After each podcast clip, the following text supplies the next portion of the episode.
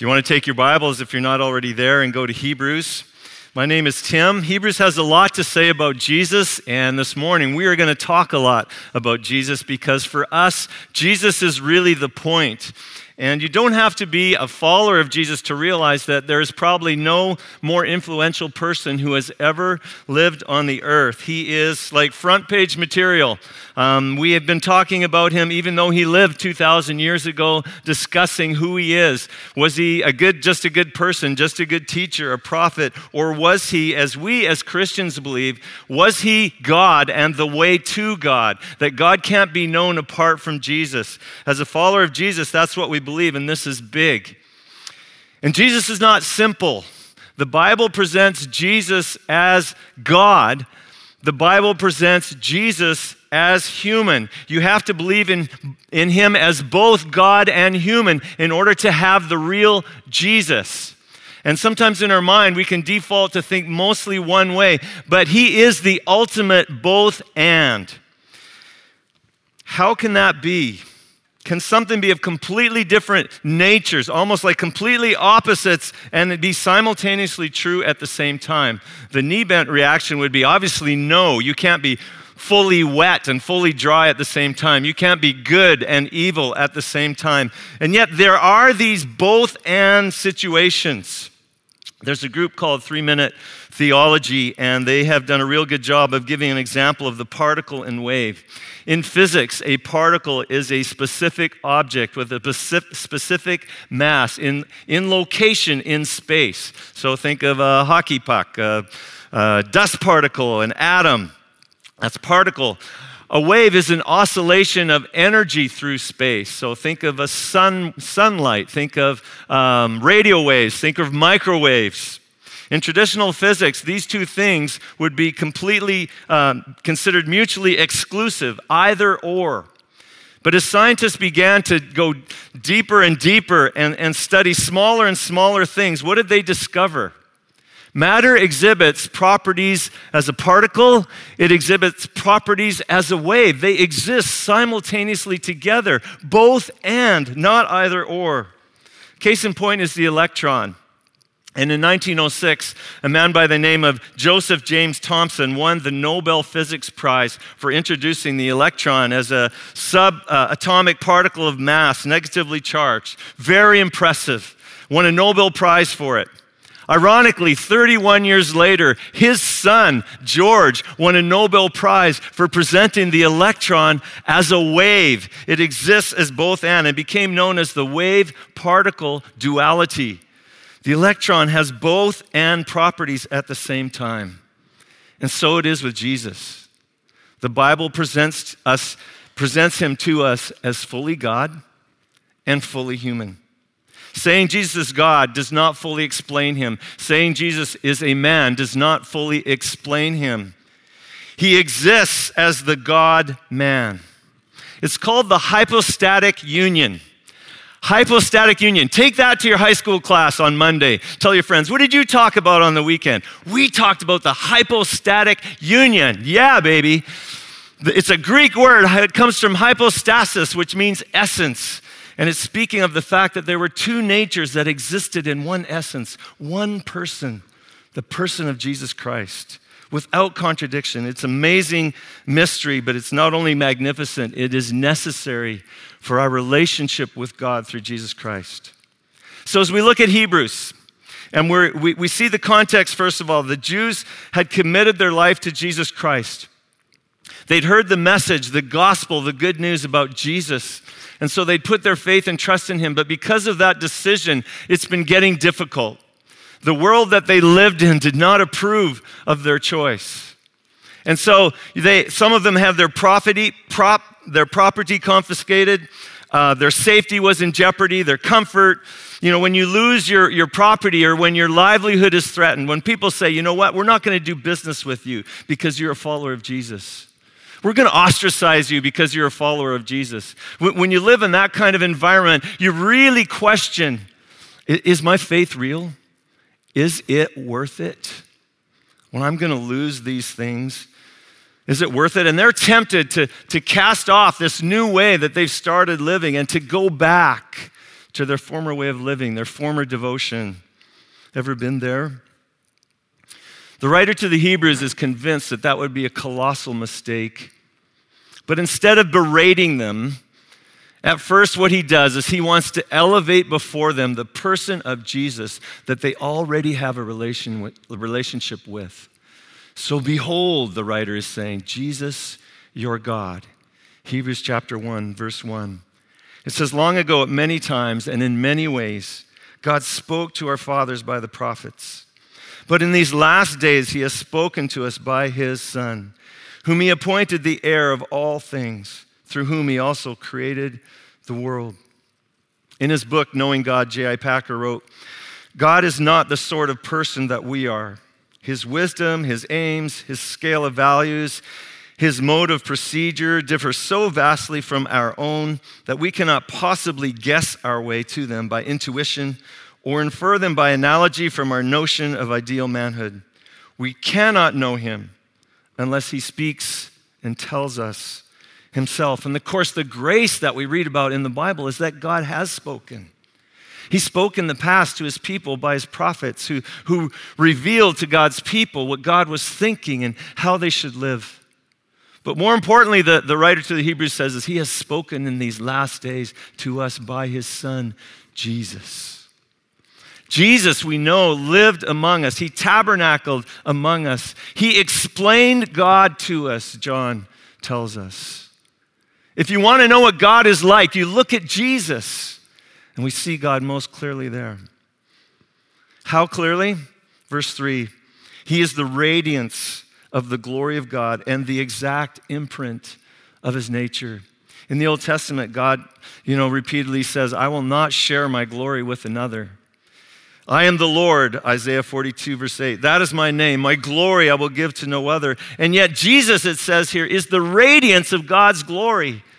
How could he be? And, and the exact representation of God. That could never be said of a human. It could only be said of one who is God, as God is God.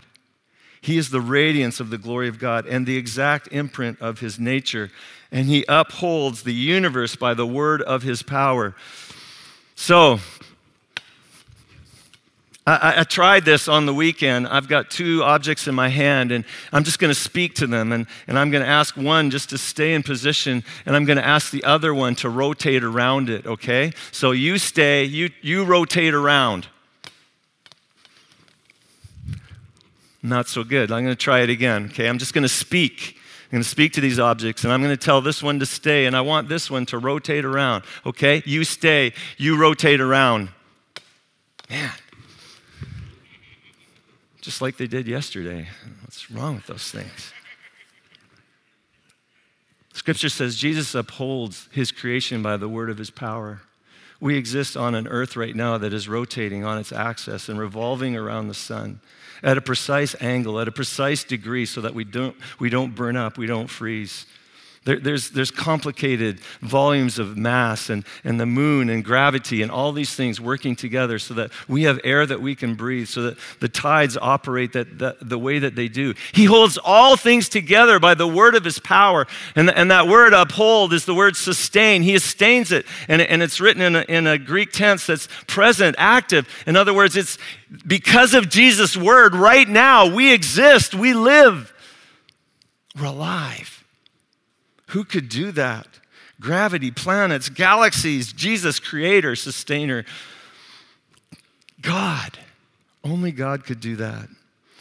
There's more that he goes on to say after making purification for sins, he sat down at the right hand of the, of the majesty on high. The writer is going to talk more about how Jesus is superior to their honored holy priests. He'll touch on that more. But right now, he wants to em- emphasize how Jesus is more superior to the angels.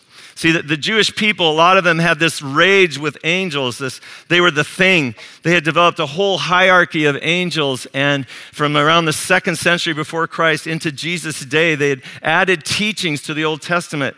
Some of the biblical stories they attribute to angels, what, what were attributed in the Old Testament to God. We see this in the giving of the law to and through Moses. In Deuteronomy, it hints that there were angels present, but when Stephen in Acts chapter 7 talks to the, the leaders, he says, You received the law as coming through angels, even though you didn't obey it. You received it as coming through angels.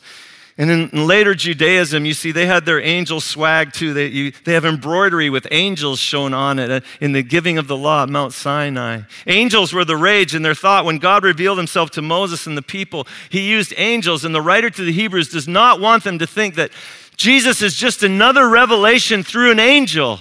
He's so much bigger than that. Verse 4 having become as much superior to angels as the name he has inherited is more excellent than theirs. What is that name? For to which of the angels did God ever say, You are my son? He's given the title of son. To be a son is to be of the same as your father. That is why Jesus, they have trusted in, is the exact representation of God. Verse 6, and again, when he brings the firstborn into the world, he says, Let all God's angels worship him. Couple of weeks ago, in our last message on the kingdom series, at the, the end of the Bible, in the book of Revelation, John, who's been given all these visions in, in the book of Revelation, uh, he, he's so like taken back by it. He wants to fall at the angel's feet who's shown him these visions. And, and so he, he wants to fall at the angel's feet and worship the angel. And the angel says, No, no, don't do that. Worship God. And yet we read here in Hebrews chapter 1 that God commands the angels to worship Jesus. Of the angels, he says in verse 7, he makes his angels winds and his ministers a flame of fire. But of the Son, he says, Your throne, O God. Who is he speaking about? In case we didn't get all the, the, the message of what he said so far, what does God call Jesus? But of the Son, he says, Your throne, O God, is forever and ever. The scepter of uprightness is the scepter of your kingdom. Down to verse 10. And you, O Lord, laid the foundation of the earth in the beginning, and the heavens are the work of your hands. They will perish, but you remain. They will wear out like a garment. Like a robe, you will roll them up. Like a garment, they will be changed, but you are the same, and your years will have no end. Those verses, Hebrews 1, verses 10 to 12, are a direct quote out of Psalm 102, verses 25 to 27, where it's speaking clearly of the one true God in the Old Testament, Yahweh and now applies it directly to Jesus. This is mind boggling. Like, how could this be? How, how could you remain monotheistic, believing in just one God, and yet believing that the Father is God and Jesus is God? And as we talked about last week, the early church had to wrestle with that. And as they wrestled with that, there was a few erroneous views that came to the surface. There was a guy named Sabellius who proposed that um, the Father was the same as the Son, who was the same as the Holy Spirit, that God just revealed himself in different modes at different times. So it's called Sabellianism or modalism. And, and, that, that didn't hold weight with people. It was quickly sort of, it died a quick death. But there was another erroneous view proposed by a man named Arius who, who proposed that the Father was greater than Jesus.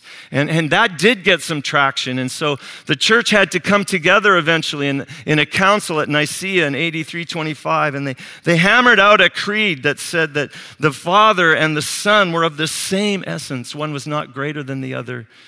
And eventually, a Trinitarian statement came that really says that God is one in essence or nature, three in person. And having settled that, later the church had to work out now, now what do we do with Jesus, who is both God and man? Like, how do we understand him in that way? As Hebrews chapter 2, beginning at verse 6, now emphasizes Jesus is not only God, Jesus is man. Verse 6 It has been testified somewhere, What is man that you are mindful of him, or the Son of Man that you care for him? You made him for a little while lower than the angels. You crowned him with glory and honor, putting everything in subjection under his feet. Now, in putting everything in subjection to him, he left nothing outside his control. At present, we do not see everything in subjection to him. This is, this is a quote from Psalm chapter 8 where it speaks about mankind and how God has honored mankind. And the writer in Hebrews applies this directly to Jesus and speaks about his, his glorification, having died and risen, how he's crowned with glory and all honor also in that. And one day everything is going to be put in subjection under his feet, including death. And in case we don't know who he's talking about, in verse 9 he says, But we see him who for a little while, for a little while, was made lower than the angels, namely Jesus, crowned with glory and honor because of the suffering of death, so by the grace of God he might taste death for everyone. Jesus, as God, took on humanity. He became something he was not. This is why we remember Christmas, that this was God's initiative, where Jesus became human on a mission to die for us. We skip down to verse 14. Since therefore the children share in flesh and blood, he himself, speaking of Jesus, likewise partook of the same things. Flesh and blood, people, they die. But, but God does not die. God cannot die. He's eternal, eternally existent. So Jesus, wanting to step into our humanity, takes on humanity to the fullness so that he will die as flesh and blood. He will do that. Rather, he embraces his humanity, and through his death, he takes away Satan's biggest weapon death. And he defeats it. And he who has the power of death, that is the devil. Remember, we saw in chapter one that he, he, he accomplished the purification for sins and sat down at the right hand of the majesty. See, a priest every year would, would make this sacrifice to God. Blood would be shed. And, and priests would stand in their work. Their work was never done because people never stopped sinning. And so their work was never done. And they had to offer a sacrifice not just for the sins of the people they were representing, because that's what a priest does, but they had to offer a sacrifice for their own sin. Jesus Christ offers himself as a sacrifice. Only He is pure. He's a different kind of human being. He has no sin, but He voluntarily offers up Himself without sin. And when He has done it, He is able to sit down because it's accomplished. It is finished. It's done. It's taken care of. No need to stand and work anymore. Through death, he destroyed sin and Satan and frees us who might fear death otherwise, who might fear the wrath of God, but no longer need to. Jesus dying shows us how completely he identified with us. Verse 17, therefore, he had to be made like his brothers in every respect. So we have a Jesus who is fully God and we have a Jesus who is presented to us as fully man in every way. How does that work? How, how, do you, how does that happen? How is that possible? And so the early church fathers had to work this out too, and they help us today. Gregory was one. He says, What has not been assumed cannot be fully redeemed. In other words, Jesus had to assume all our humanity so that he could redeem all our humanity. Athanasius became, said he became like us so that we might become like him.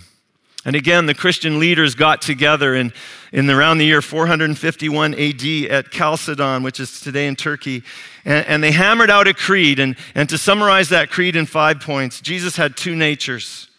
Secondly, Jesus is fully God and fully man. He's not half God, half man. He is fully man, fully God. Thirdly, the, those two natures are not um, blended together like to, to make a third nature, they remain distinct from one another. Fourthly, the two natures exist in one person. Jesus is not multiple persons, He is one person. Fifthly, what is true of one nature is true of the person of Christ. So if Jesus was tired in his humanity, we can say that Jesus in his person was tired. If Jesus in his humanity didn't know something, didn't know when the hour was, was, was coming that he would return, then, then if that was his, true of him in his humanity, then we can say that was true of the person of Jesus. It's like the wave and particle duality, coexisting together without contradiction, distinct in the one person we know as Jesus Christ. Verse 17 again, therefore, he had to be made like his brothers in every respect, so that he might become a merciful and faithful high priest in the service of God to make propitiation for the sins of the people. That is, to make satisfaction for the wrath that was due people because of their sins. Verse 18, for because he himself has suffered when tempted, he is able to help those who are being tempted. Jesus taking on humanity, dying for our sins, uh, accomplished in God the, the, the, the, the the need for satisfaction of those sins. We understand when a wrong is done, something has to happen in order to make that wrong right. Jesus has accomplished that. It, it, it's absolutely amazing. That's the, one of the results from his becoming like us. But there's something else that the writer wants to point out to us. In Jesus becoming human, he really gets us. He really understands us. He understands our pain. He understands our frustration. He understands the things that we go through because he has tasted the best and the worst of human experience. And because of that, the writer says he can be a merciful and faithful priest, our representative, our intermediary before God. Most of us are, are still uh, probably very much aware of the accident that happened in Saskatchewan with the ho- hockey team, Humboldt Broncos. And as we hear that story, we want to empathize. We, you know, we, our hearts are touched and we, and we, we want to extend some, somehow a, a love, a, a sympathy. But it's difficult if you haven't gone through a loss like that. In 1988, um, a high school basketball team was on a bus journey from Dawson Creek to Lillooet. It was going to be the first single A BC High School Boys Championship. The team never got there. The bus crashed outside of Prince George, killing their coach, Ron Pettigrew, and five players. My friend was living in Dawson Creek at the time and tells his story how he got a knock at the door from the RCMP. And as he opened the door and began to talk with them, they broke to him the, the news that his son was one of the five, that he had been killed in the crash. Think about the shock, the waves of emotion, the grief, the agony, who would you want to, to comfort you if you were one of those Humboldt parents? Who would you want to comfort you to walk through, you know, with the steps of grief, that journey that they're going to have to go through? Wouldn't you want someone who's been there, who's experienced it, who's walked ahead of you in it? So it is with Jesus. He's been there. He suffered. He was tempted in every way that you and I could be tempted, and yet without sin. In his humanity, he knows exactly what you feel. He entered our world as an infant. He had to grow just like you do in, in knowledge and understanding and wisdom and relationships and social skills. He had to grow in all those things in his humanity. The Bible tells us that. He grew in stature and wisdom. He had to experience relationships that worked and relationships that didn't. He experienced criticism. He experienced rejection. He experienced hatred. And he was tempted with sin, just as you are, but probably way more forcefully. And yet he never succumbed. In the choices that he had, just like you and I have choices in our humanity, he chose God. He chose to obey his Father. Jesus did all of this in his humanity so that he could be your merciful, faithful priest, your representative from God to you and you to God. Have you experienced injustice? Jesus could say, I understand. Have you experienced betrayal? Jesus would say, I understand. Have you experienced loss? Have you experienced physical pain? Jesus would say, I understand. He gets us. Wayne House, in his great book, The Jesus Who Never Lived, Exposing False Christs and Finding the Real Jesus, says the unfathomable nature of the incarnation causes all miracles of the Bible to pale in comparison. In some way, the transcendent, infinite deity joined himself permanently to humanity. The creature took upon himself creatureliness without ceasing to be God. Can you imagine a person who could fully represent you to God? Jesus can.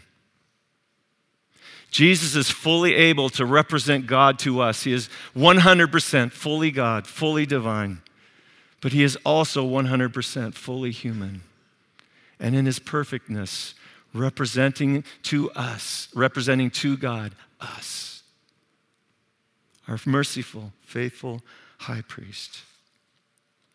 So, as we walk through some of the difficult times in our life, as we go through it, and as we are tempted to be drawn away, the writer to the Hebrews would remind us that we need to bring our focus back. We need to look to Jesus, the author and finisher of our faith. That he is worth it. No matter what we're going through, that he is worth it. And that instead of running away from him, we need to realize that this amazing story of grace at the end of Hebrews chapter 4, it says, when, if you get who Jesus is in his divinity, in his humanity, that he is both and, the ultimate both and, you don't run from him, you run to him. God is for you, standing in your place. Faithful, merciful high priest who understands you. Now go to him in time of need and find grace to help find mercy. Run to him, people. Keep your eyes focused on Jesus and come to him for everything that you need.